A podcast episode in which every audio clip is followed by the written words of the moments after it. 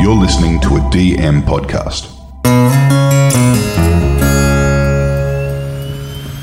Because the burns were circumferential, which meant that they went all the way around her fingers, um, they were worried about her neurovascular obs in her fingertips. So we had to get the burned skin off so that it wouldn't restrict the nerve endings in the end of her fingertips.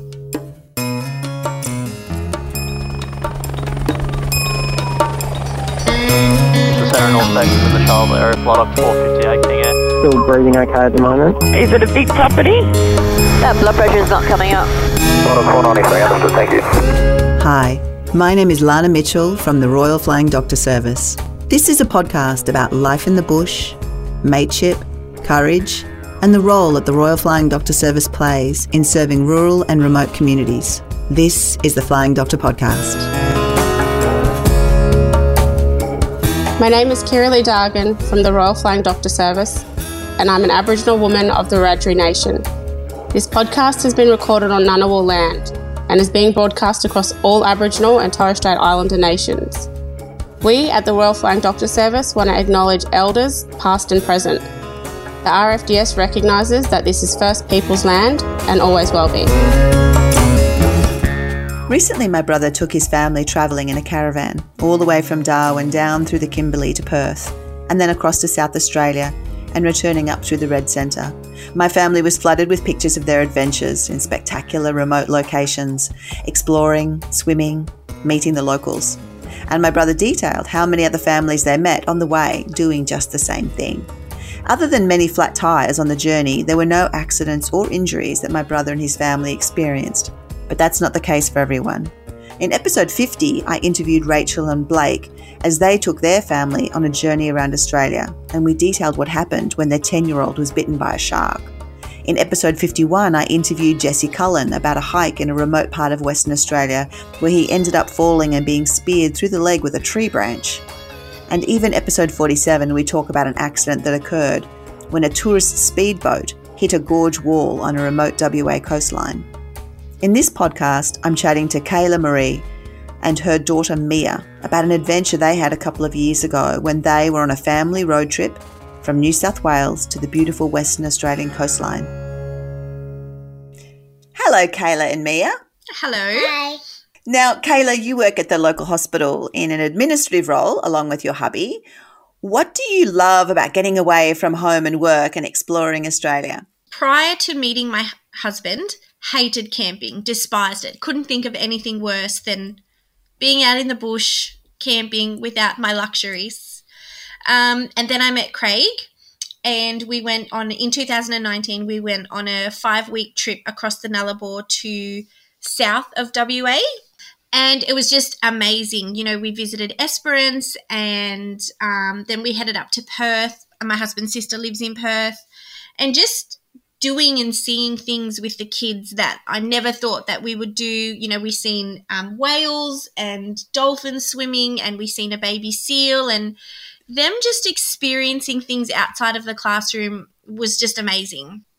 So, 2021, we attempted a 12 week trip, Wow. um, Northern Territory, WA, but that sort of we left just as the second lot of lockdowns started. We got into Northern Territory and then we sort of got stranded. We got stuck out in the bush for a few days. We weren't allowed to go forward. We weren't allowed to go back. We weren't allowed into WA.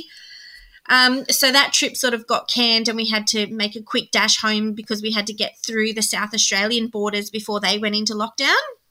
So then last year we took eight weeks and we headed off. We we hiked it straight into WA. We wanted to spend the majority of our time over there, and just being out in the bush with the kids, doing things, watching them grow and learn things outside of the classroom. It's just amazing. Every family should take the opportunity to take their kids out and explore our backyard. It's amazing. Yeah. Now, do you have a caravan or do you tent or how do you do it? Um, our first two trips, we had a camper trailer. This trip, however, we really we we did the Gibb River Road in northern Western Australia. So we just went in our ute. Our ute is fully set up to be off road. We had, you know, we have shower and cooker and all those things. So we were just in our vehicle. We had our swags and our tents, and off we went. Wow. Sounds amazing. Amazing. Okay. And uh, before we dive into this story, Mia, tell me a little bit about yourself. How old are you and where do you go to school? I'm nine. I go to Lake Wyangan. And what grade or what year are you in? Year four. Year four. There you go. Now, do you have any brothers and sisters? Um, yes. Could you tell me their names and how old they are? Nate is 11. Chelsea is 18. And Luke and Kyle Kyle is 21. and Luke. So Craig has four older children. Yeah. Uh, Michaela is 27. Tamika is 25. Kyle is 21. And Chelsea is 18. Wow. But so that, does that mean, Mia, that you're the youngest? Yes. You're the youngest. Okay. Is that good? Yes. Yeah. what do you like, Mia, about holidays where you and the family get to travel and explore new places? What do you think is the best about it? I like seeing new things and I get to see new animals and I love animals. And I love camping. Wow. Do you know, when I was a kid, Mia, my parents used to drive everywhere. We did lots and lots of road trips. And I loved visiting beaches and exploring rainforests, but I did struggle with long hours in the back seat. Do you have trouble with long drives? How do you cope with them? Um, I get to play my iPad.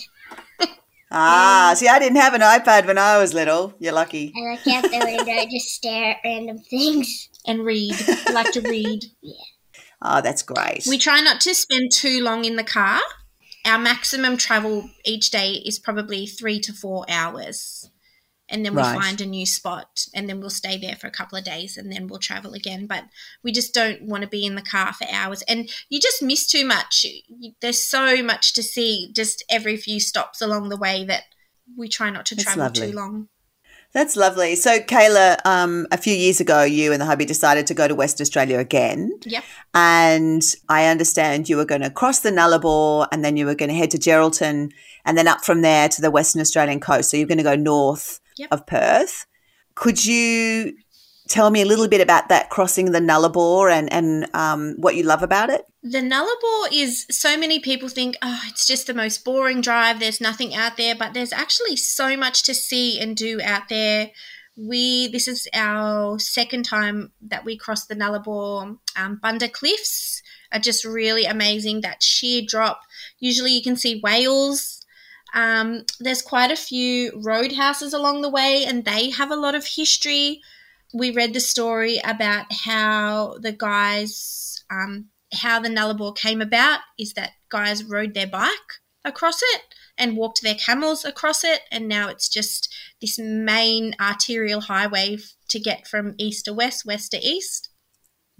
My son actually loves, I don't know if you've heard of Balladonia. It's where the um, American space station landed. Oh, wow. No, I didn't know that. Australia, yeah. So there's they've got like a little shrine, little mini museum shrine type thing to the part of the space station that landed here. I didn't know that at all. So, you travelled all the way from Griffith, right? So, hometown is Griffith? Yep. And you travelled all the way from there to Geraldton and then to Northampton and then across to Little Bay campsite, which is like more than 3,600 kilometres from your home Yes. and at least 40 hours of driving. Yep. Now, Mia, what do you remember about arriving in Little Bay? Can you describe what it looked like? Um, yeah. We there was a really big dirt road, and then right next to the campsite, you'd walk down a little path, and right and right next to where we were camping, there was a beach. And at night, Craig and before dinner, Craig went fishing, and me and Nate came, and there was these really big sand hills, and me and Nate tried to climb them, and Nate kicked a lot of sand in my face. So there was big sand dunes, huh? That must have been amazing. Yeah. And did you go four-wheel driving or, or exploring or swimming or anything? Um. You went four wheel driving with Craig, and then he went fishing, Yeah. and you flew your kite. Yeah.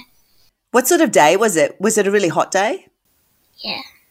At night it got lo- much colder. Well, let's go then, Mia. Do you remember it all? That campfire and and Mum was going to cook some dinner. Do you Yep. remember that? Yep. Could you walk me through what happened um, Um, as you were sitting there waiting for Mum to cook dinner? So, um, when Craig was fishing, I kept slipping over on the rocks, and um, it was really cold, and it, I kept slipping. So when I got home, I sat really close to the fire, and Mum was cooking nuggets, Ooh, and they yum. were all they were at a different. They were at a table over near the Ute, and me and Nate were sitting near the fire, and they were cooking. Um, and I stood up, and I was really close to the fire, and I lost my balance, and I put my hand out so I wouldn't fall in the fire, and there was a big pot, a pan of oil, and nothing was in the pot, and I just put my hand in it, and it burnt. It burnt. Tell me, was it? Did you realize? Did you realize that was really not a good thing as soon as it happened? Yeah. What did you do? And Mum ran over really quick and started like doing that to my hand to get all the hot oil off. Oh my gosh! Did you did you yell out? Did you scream? What did you do? I screamed a lot. I cried because it was it was burning a lot, and Craig thought that we could just stay the night and then like wrap it up and just stay the night, but we had to go to the hospital. Yeah, Kayla, tell me about that. So you were over at the table, and and Mia's sitting over there by the fire. And did you see the actual accident happen? No, so we Craig had caught a fish. So we were getting the fish ready and I was getting the chicken ready. And the kids were just sitting at the fire. We had the pan over the fire getting hot. And then Mia just started screaming. And so we were like, What happened? And she said, I put my hand in the oil. I put my hand in the oil. So I quickly ran over, grabbed her, tried to get as much of the excess oil off as I could. Um, and then we carry lots of water in our vehicle. We've got a special water tank that's gravity fed um, with a tap. So Craig quickly turned the tap on. We ran her hand under the water. We initially didn't think it was too bad, eh, hence why we thought that we could just do first aid at the campsite, get it wrapped up, um, and then we could check it in the morning. But once we had it under the water um, and we had a proper look at it, it had started to blister straight away. So we knew that we had to get it as cool as we could, as quickly as we could, and then get into the nearest hospital. Did you have any ice on board? Um, we didn't have ice, but we obviously, both of us working at the hospital, you know, we have to do our first aid, and we had a very well stocked first aid kit. We had spoken with other people about things that they had used on their trips, and we sort of Googled and researched things that could happen. So we were well prepared for, you know, burns, snake bites, all sorts of things. Um, and luckily, we had these really amazing, I can't say enough how amazing these, they're called Burn Aid pads. Um, and they're hydrogel impregnated um, pads, and you put them on a burn. Mia had previously burnt herself on a previous trip with some hot noodle water. And we used one of those and then we wrapped it up. And the next morning, you couldn't even tell that, you know, she'd scalded her leg. So that was really good. So luckily, Craig um, quickly put the burn aid pads on. We got her hand wrapped up as best we could. And then we headed into the hospital. As I mentioned earlier, this podcast has been made possible with the support of Isuzu Ute Australia. Having reliable vehicles is imperative in the harsh Australian outback, and Isuzu have provided D-Max Utes and MUX SUVs to pull seven large RFDS flight simulators as they engage in school, community, and field day activities for the Royal Flying Doctor Service. These simulators are full-size planes, minus the wings, and the Isuzu D-Max and MUX vehicles are a perfect match for the long distance heavy towing demands of these RFDS simulators right across Australia. So keep an eye out for them as they travel around each state, and we would love to see photos and locations on our Flying Doctor podcast community Facebook page when you see them.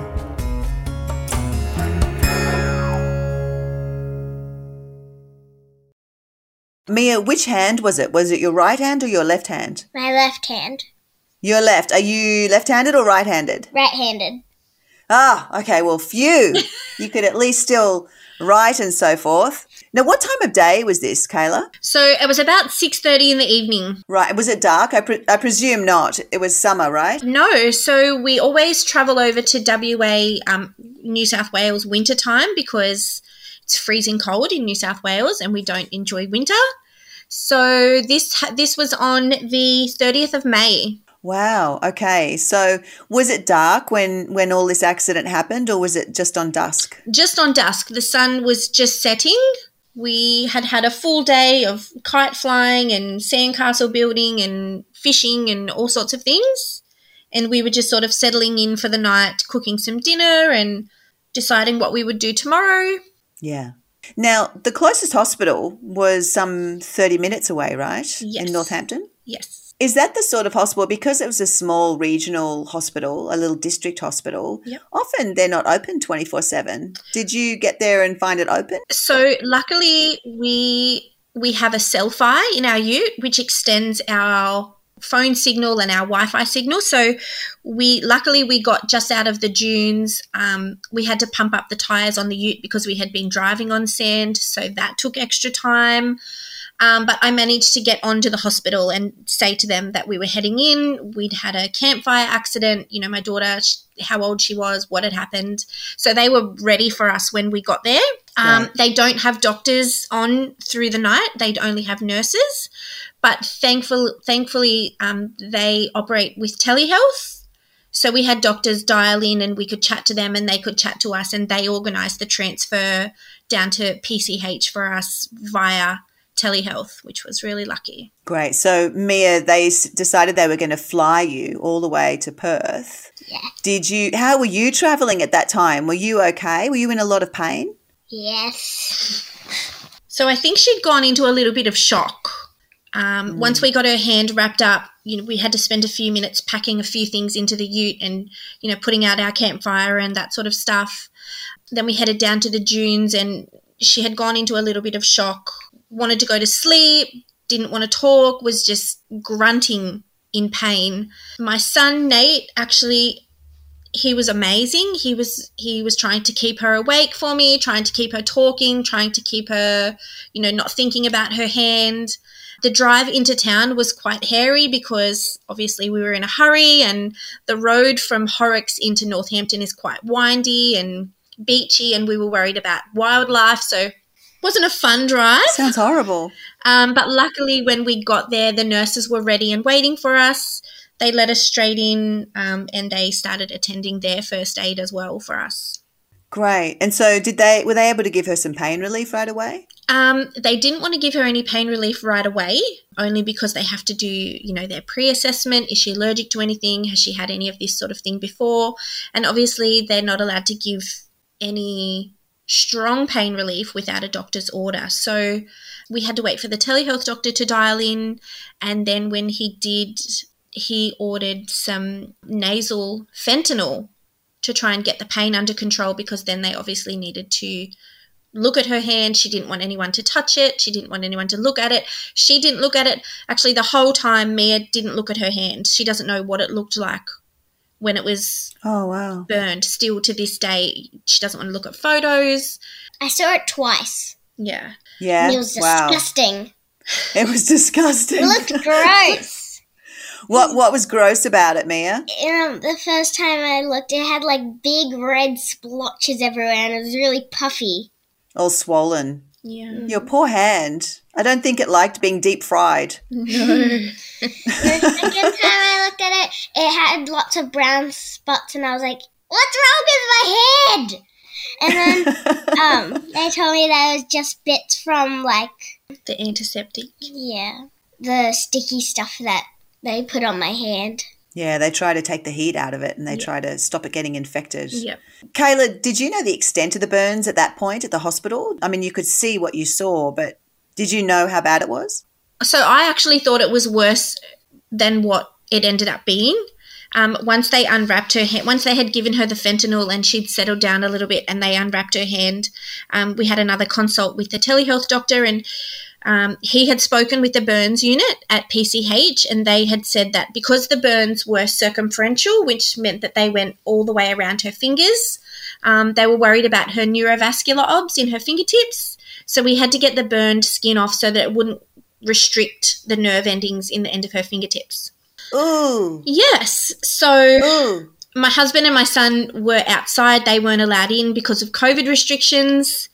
Um, so they waited until she settled down a little bit, um, and then they started degloving all the burned skin off Mia's hand and fingers. Oh my gosh, you're a brave little girl, Mia. Unbelievably brave. I I just Oh couldn't gosh. imagine how much it must have been hurting her, and she was just such a little trooper. Just laid there and let them do what they needed to do to to do it. Basically, Wow.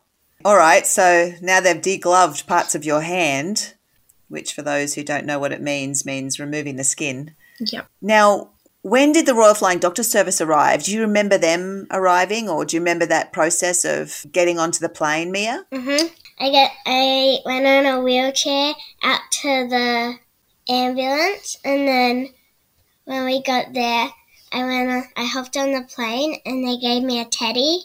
Oh, And those mm. those teddies are lovely, aren't they? they said that they had a surprise for me. What's his name? I haven't named him yet. Oh, no name. Just Teddy. Okay, just Teddy. Do you remember that flight? Do you, have you ever been on a plane that's that small? Because it's not like a big jet that you get on when you travel, you know, from city to city. Have you ever been on a smaller plane like that one before?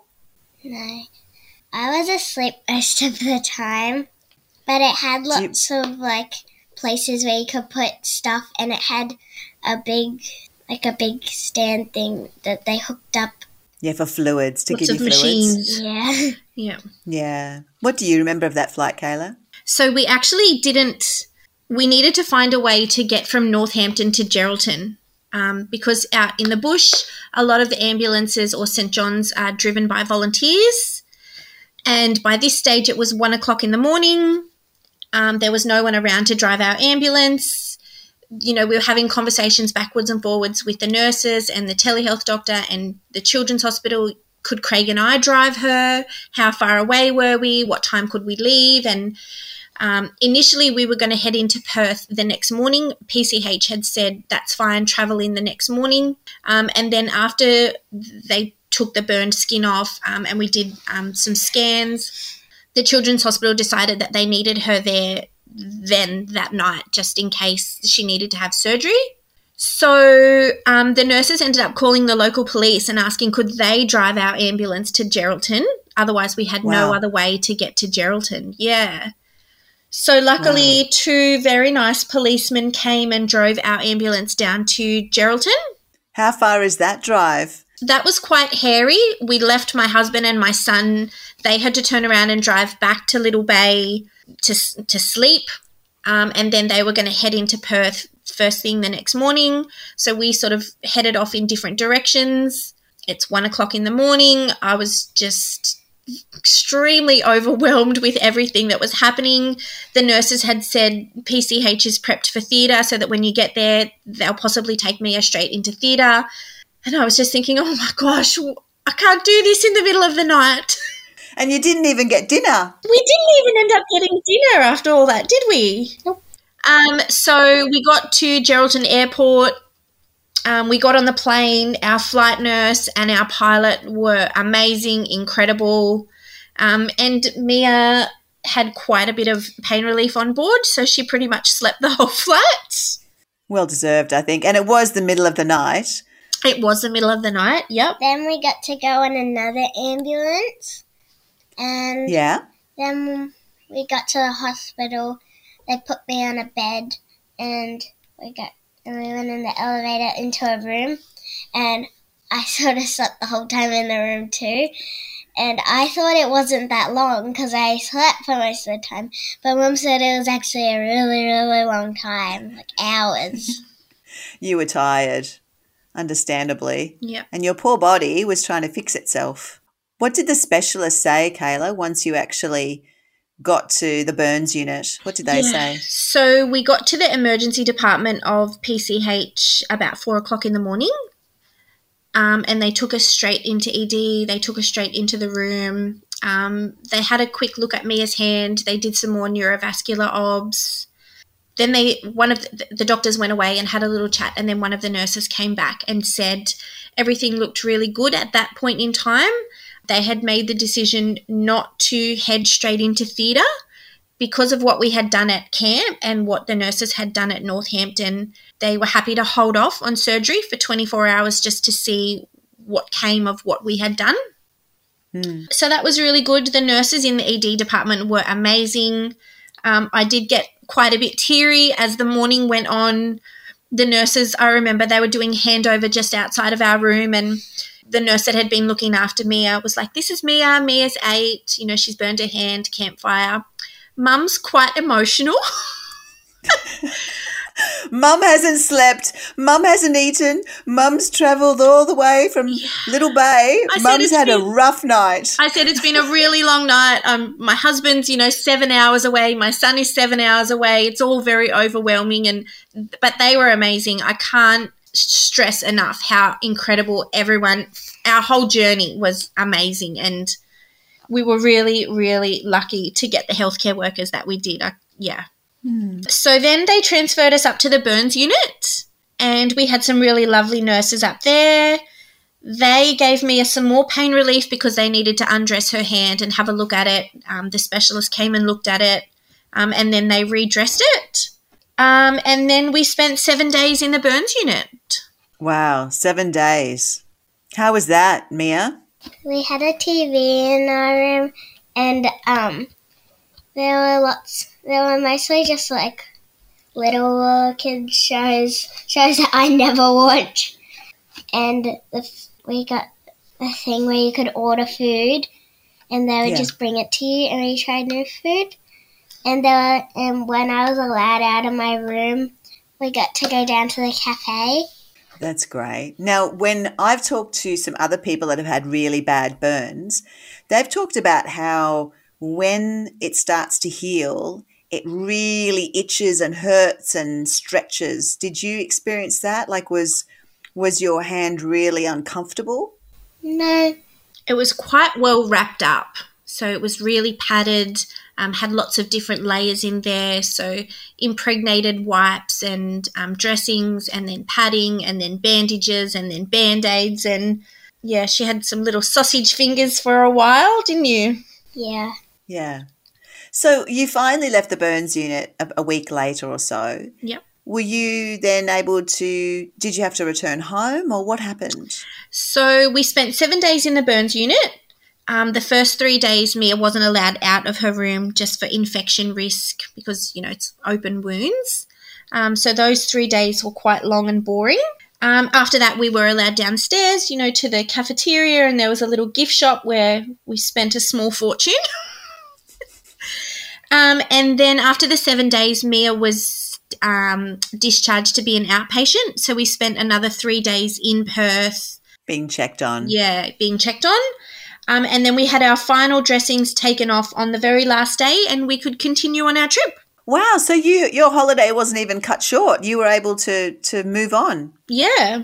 That's amazing. And did they attribute that again to the work that you did as a first responder when that burn first happened? I think so, definitely. When we did get to Perth um, and they had said, you know, we're prepped for theatre, we'll take Mia in, um, we'll finish degloving all the, the burned skin, we'll wait a couple of days and then we'll talk about, you know, gloves and grafts and all that sort of stuff. But once we got there and they had a look at it, the nurses had taken all of the skin off.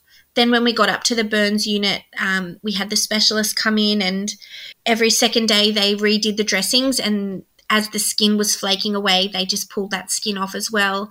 The third time that we took her in to change the dressings, I said to the nurse, Oh my gosh, this is just, you know, how long are we going to be here for? And she said, No, this is all brand new skin. This is this is healed. Um, basically, the worst part was the dry, flaking skin, and we just had to wait for the majority of that to fall off. But the parts that they had degloved had already regenerated new skin. They were they were healing. One of the joys of being young, Mia. Definitely. What? Would you mind holding up your hand for me, Mia, so I can have a look what it looks like today? Does it look like Look, it just looks like a normal hand. You'd normal never hand. know that you tried to deep fry it. No. so this part, this portion here, um, they they pulled all the skin off here, and Mia's Wow. thumb. Um, this fingertip was completely gone. This finger and this finger they degloved, and her pinky they had to pull all this section off as well. Yeah. Wow, you're brave, Mia. Very, very brave. Kayla, what lessons do you feel you've learned as a result of this experience? Um, well, I don't love campfires. Um, although once we were back on the road, I was, don't go near the fire. You're too close to the fire. Stay away from the fire. But even Mia was like, you can't not have a fire when you're camping. And I said, okay, well, just don't get so close. Just to know Burns first aid, to, to know Yeah. what to do, to keep calm.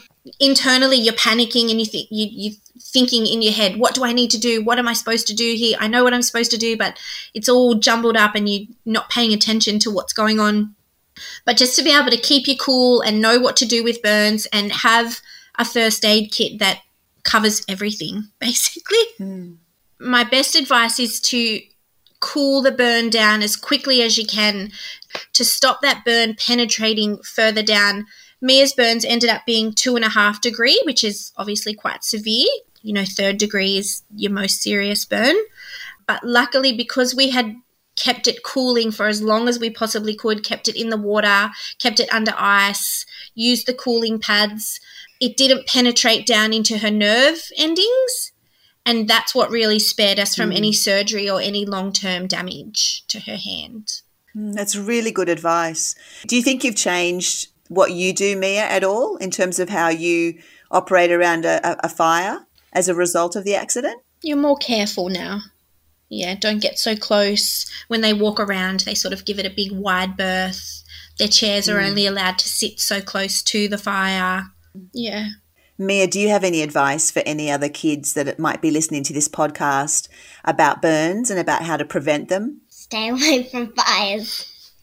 Yep, that's a good advice. That's great advice. Mia, when you got back to school, did you end up telling your whole class about what had happened and detailing it to them? Like, was your hand still in a bandage or anything, or or do they did they ever learn about the story? I told some of the people in my class. So we live in a small town in Griffith, and news travels fast. Um, and we had told our, all of our family lives back here, so we had told our family, and then you know we got a few messages. Oh my gosh, we heard what happened with Mia. My sister who lives here was ringing and just saying, "Just come home, just get on a plane and come home. You need to be back here with us." And I was like, "No, no, we're just going to wait." We initially, when we were in PCH, um, and I was speaking to the nurses, I thought we were going to be in hospital for weeks or months, or there was all sorts of things. So we initially asked to be transferred back to um, Concord here at Griffith, uh, here in New South Wales. Um, and the nurses said, why? And I said, look, we're from New South Wales. If we're going to be in hospital for a while, I would rather be closer to my family, closer to my home. And the nurses were like, you know, you're going to be out of here in a few days. And I, I rang my husband. So my husband and my son were traveling, and I rang and I said, I don't think these nurses actually know what they're doing because they're telling me they're telling me we're going to be out of here in a week, and I just don't think that's true. And he said, No, no, listen to the nurses. I'm sure they know what they're doing. Um, and they were right. We were out of there in a week, and it was just amazing. That's fabulous. Yeah. That's just great. Do you want to do a shout out to a best friend or anything? Ruby and Angela. Ruby and Angela, you're my best friends. Thanks so much to both of you. I really appreciate you sharing your story. Thank you for having us. Thank you. Thanks for listening. Word of mouth is always the best promotion for a podcast. So if you enjoy this podcast or a specific story, please share with family and friends. If you haven't already, join our Facebook group called the Flying Doctor Podcast Community. And you can also send feedback, questions, or comments to me directly at lana.mitchell at rfds.org.au. Donations to support the Royal Flying Doctor Service can always be made through our website at flyingdoctor.org.au. The Flying Doctor podcast was presented by me, Lana Mitchell, and senior producer is Mandy Coolin.